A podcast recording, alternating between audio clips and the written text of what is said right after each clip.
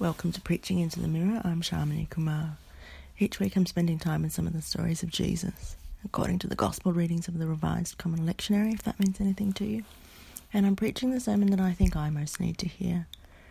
You can't tell, but I look myself in the eye while I'm preaching via a mirror. You're welcome to eavesdrop. This week's passage is Luke 12, 13 to 21, and on the face of it, it's a simple story. Jesus is talking about a man who has so much stuff, he builds bigger barns to put his stuff in.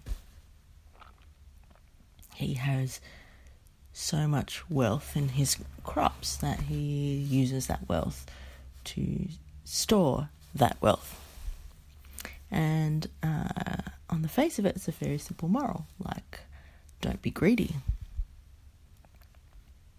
But I think what struck me the most about the story this week was this man he didn't seem to ever interact with anybody else. He didn't seem to think about or talk to his community or family or friends or anyone except himself. He apparently never thought about anyone but himself. There was only one person he consulted with regards to the question of what he should do with all his wealth and all his stuff, and that person was him. This is the this is far from the harshest thing that Jesus says in the Gospels about wealth. It's far from the harshest thing that the Bible has to say about people who have wealth, especially when there are other people around us with less. But I think it's very pointed. Here's this man he doesn't think about other people. He doesn't care about other people. He has no investment, emotional or otherwise, in other people. And so Jesus says he's punished.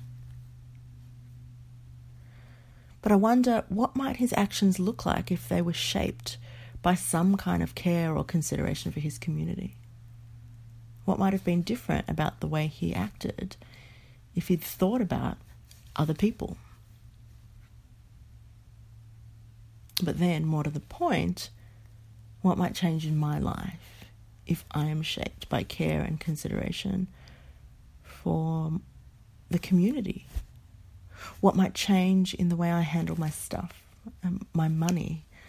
What might change in my approach to possessions and ownership if I am truly guided by and invite the perspectives of other people into my decision making? And I actually have a suspicion I know some of those answers. So now, may God give me grace and courage to follow through. Amen.